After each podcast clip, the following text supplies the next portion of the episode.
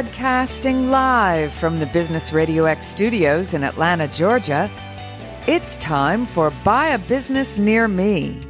Brought to you by the Business Radio X Ambassador Program, helping business brokers sell more local businesses.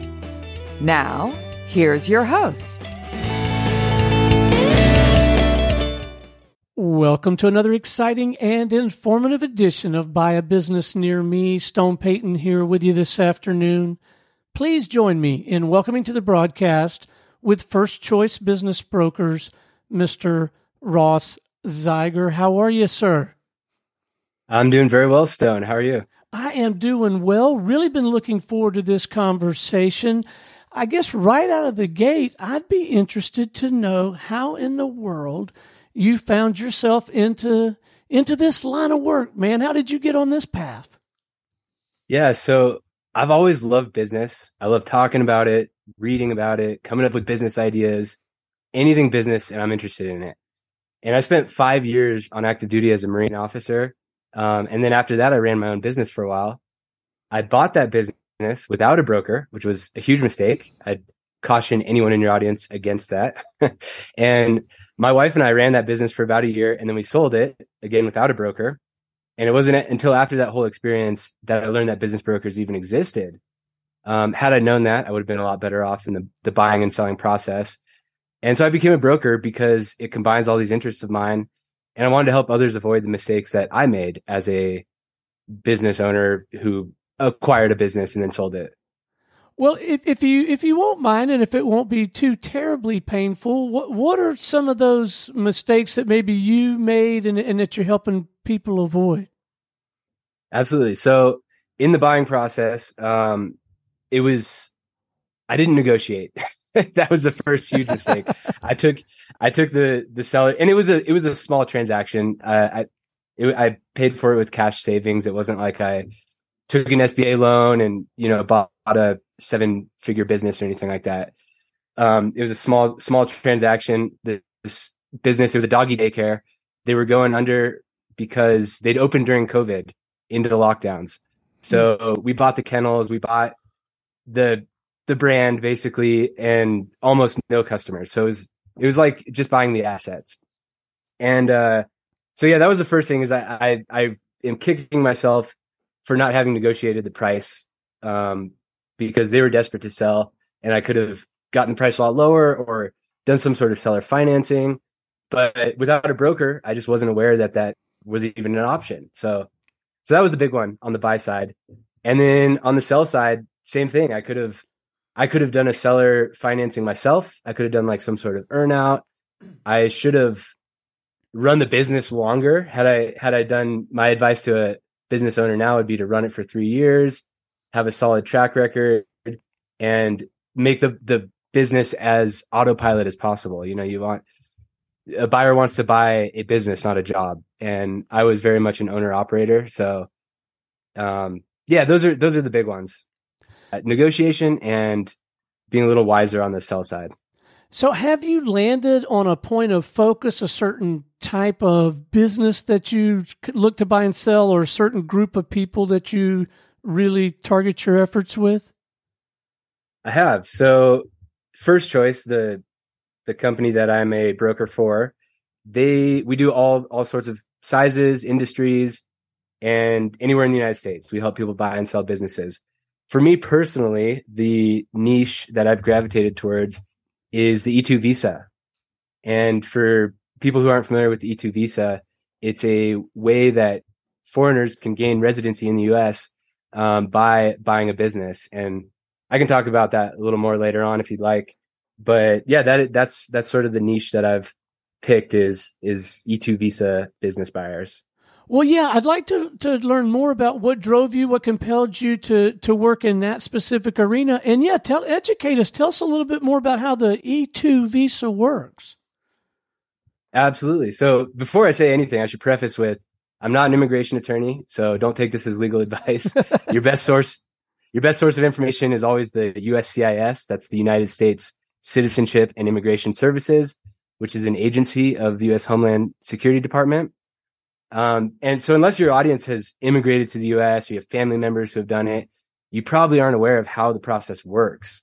Uh, my wife is Korean, and so I, I, went through this this process with her, and I had no idea prior to to how that actually worked. There's several ways to gain gain residency, and then eventually citizenship. Marriage is obviously one. Employment, if you have a uh, employer that'll sponsor your your residency. Education, if you're going to U.S. college, and then the one that isn't talked about as much, which is this one, is investment.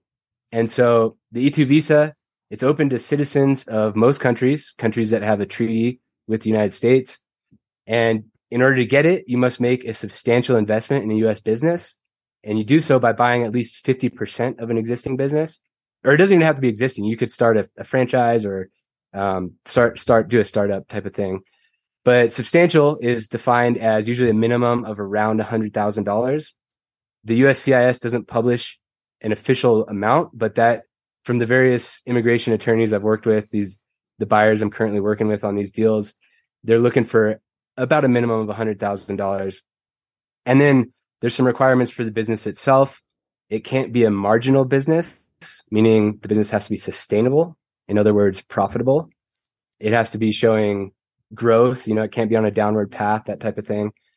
And then there's a lot of benefits to the E2 visa, E2 visa, such as the fact that it's approved quickly relative to other visas. It can be renewed indefinitely. So it's a two year visa, but as long as you're running that business, it can be renewed. And then it allows the visa holder to bring their spouse and their dependent children into the US. So it's a, it's a really good program. Well, now that you've been at this a while, what are you finding the most rewarding about the work, man? What's the most fun about it? Yeah, so I love teaching. I love that I get to explain to business owners how the process works.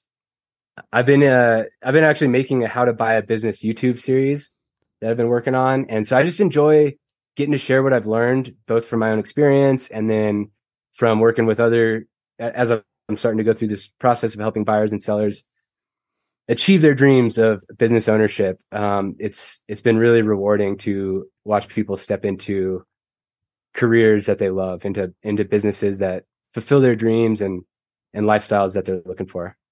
So, how do you get the new business? How does the whole sales and marketing thing work for a guy like you?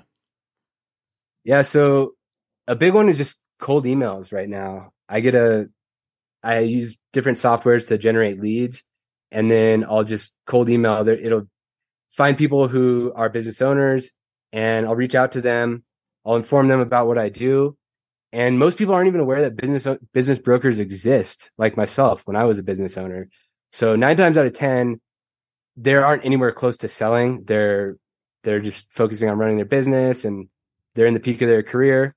But at least they get to know me, and they keep my name in mind and then they'll ask questions like, "What what would what looks good? What should I start doing now so that when the time comes, I'll be ready to to sell my business?" Um, so yeah, to answer your question, cold emails, and then on top of that, the other agents in my office, um, they're so swamped with with work that a lot of times they'll pass leads off to me.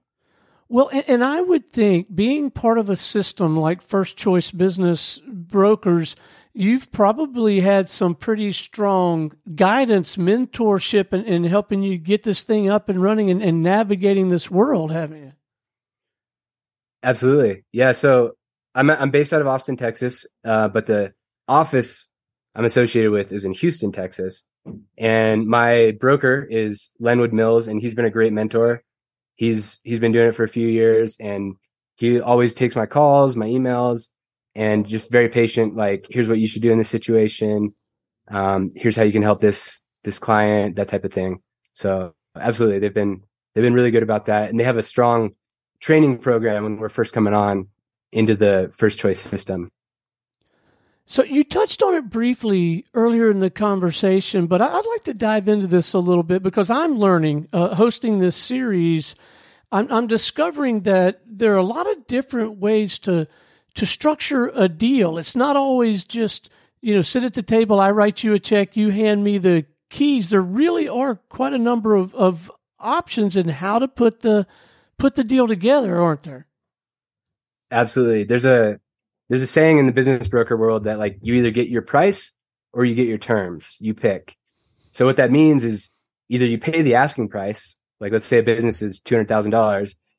If you pay the price, you get your terms. So maybe you do some seller financing. You say, I'll give you 10% down and then I want 90% financed by the seller. Um, or I'll offer you $150,000 and I'll, I'll come up with the cash or I'll get an SBA loan, that type of thing. So, so absolutely, you can either get your price or your terms. So talk to me about timeline. If if I'm getting ready to sell the business, I mean, how far out do I need to start talking to you and, and, and kind of thinking through getting my ducks in a row and getting everything prepared in order to get you know a good price for it and, and get some genuine interest built up? Yeah. So first thing is to know that it takes a long time. Um, if you if you want to sell, expect or know going in that the average time from getting the listing out on the marketplace to closing is, is about eight and a half months. So that's the average. Sometimes mm. this can go into two years, maybe even three years um, on the on the slow side. So take take the time to know that that you're you're going to be running this business for a while and you don't want to drop the ball. You know, don't let revenue drop off. Don't uh, let let your infrastructure decay. Uh, keep everything up to date. Keep your employees trained. That type of thing. And ideally, you have three years of runway. So you want three years of really solid P and Ls to show, and the the business ideally is firing on all cylinders and showing strong growth heading into the sale. And then on the buying side, uh, I don't know, maybe some pro tips, some things that we should be reading, thinking about, doing, not doing. If we're out there looking to possibly buy a business, maybe you can shrink the timeline and, and remove some of the friction for us by giving us some some guidance on that front too. Yeah, so I'll answer that with some some good ways to educate yourself as a buyer. Huh. Um, I've heard I've heard some of your previous guests talk about different books or different resources that that are helpful in informing yourself, educating yourself about the buy process. And I'll give you a, I'll give you a YouTube channel that I really like and some Twitter recommendations. So one YouTube channel that I really like is Codie Sanchez. Um, she's a, a woman who runs, she's bought and runs something like 70 businesses and she specializes in boring businesses like laundromats and pack and ship stores and pool cleaning routes. And she's got some really high quality and, and excellent material. Um, so I recommend her her YouTube channel and all of her social media content. And she gives you high actionable and, and educational material about being an informed buyer. As for Twitter, if you go to my my own account at Ross underscore Zeiger, my last tweet was a link to a curated list that I've created of people who tweet about small business and business acquisition. And there's everything from lawyers to SBA lenders to operators to just all people involved in the small business realm. So highly recommend those sources for educating yourself as a buyer. Well, you bring up a very interesting topic. You use the term boring businesses, uh, but I think it's worth diving into a little bit because, uh, you know, just because I like pizza doesn't uh-huh. mean I should get in the pizza business, right? Right. Yeah. So, especially in the last couple years, everything's about tech. Everyone wants a e-commerce store, Amazon FBA store, um, something SaaS company that's a software as a service company. These um, companies that are high growth but risky. They have a high rate of failure, and they're they're difficult to pull off. They require a lot of technical skill or a lot of um, in a lot of the cases with these tech companies, they're doing something that hasn't been done before. It's a new new type of product. But when you get these boring businesses, things like laundromats, like I mentioned, they've been around for decades, and it's they're things that will always be needed. People are always going to wear clothes, and they're always going to need to wash their clothes. And people, uh, they might get an apartment that doesn't have a washer and dryer. So there's always going to be demand there. And they're they're companies that aren't as glamorous as the tech companies, but they're they're good companies. They're steady cash flow and in the case of something like a laundromat or a car wash or uh, trying to think of an example, like a vending machine route. These are all companies that don't require a lot of labor. You could run it. In the case of a car wash, it could be completely automated. So we call those boring businesses, but they can be really good businesses to run. Well, I got to tell you, it strikes me that once you buy one of these boring businesses and learn how to work with someone like you, Ross, there's no reason in the world why you can't rinse and repeat and replicate that that process and continue to to to grow that empire, right? Absolutely. Yeah, and there's a lot of a lot of these you can open a franchise, an existing franchise. Like there's uh, in the in the car wash space, there's I think it's called Mister Mister Wash, Mister Car Wash, something like that. There's a big one, and you can buy a franchise, open it up like a McDonald's, or you can buy these mom and pop pop ones, start your own franchise, and expand your start your your car wash empire like that. So absolutely a lot of room for scaling it. No, it's an excellent point, and I'm really glad we had a chance to visit about this because you. Uh, not only is this valuable for our listeners, but for me personally, you know, I'm an entrepreneur. I'm a partner in this media company, and now as I go out and, and look for other opportunities, I ought to really give a fair shake to uh, these, and I'm using air quotes, boring businesses. But I mean, it's yep it's it's math, and if it, if the math makes sense, and then and then learn how to do it, and then and and then replicate. All right, let's make sure that our listeners have an easy way to connect with you. I want to make sure that they can get to that YouTube channel that you mentioned, the the Twitter account, and I want them to be able to pick up the phone and and have a conversation with you, man. So whatever you feel like is appropriate, but let's leave them with some coordinates. Absolutely. So I'll start off with the Twitter at Ross, R O S S underscore Zeiger, Z E I G E R. And then my email is ross.zeiger at fcbb.com. That's the abbreviations of First Choice Business Brokers.com. And then website, the, the brokerage website is Houston TX Businesses for Sale.com. I won't spell that all out, but hopefully we can get in the show notes. And yeah, I think that's a, a good starting point for getting a hold of me. Well, Ross, thanks for investing the time and energy to visit with us this afternoon to, to share your insight and perspective. This has been uh, this has been helpful to me personally, and I know it has to our listeners as well. And man, you're out there doing such important work. This kind of work is it's just so fundamental, in, in my opinion, to what makes entrepreneurship such a a marvelous opportunity, and we sure appreciate you, man. Absolutely, I appreciate you, Stone, and uh, thank you for the chance to come on and talk about what I do. My pleasure. All right, until next time, this is Stone Payton for our guest today, Ross Zeiger with First Choice Business Brokers, and everyone here at the Business Radio X family saying we'll see you again on Buy a Business Near Me.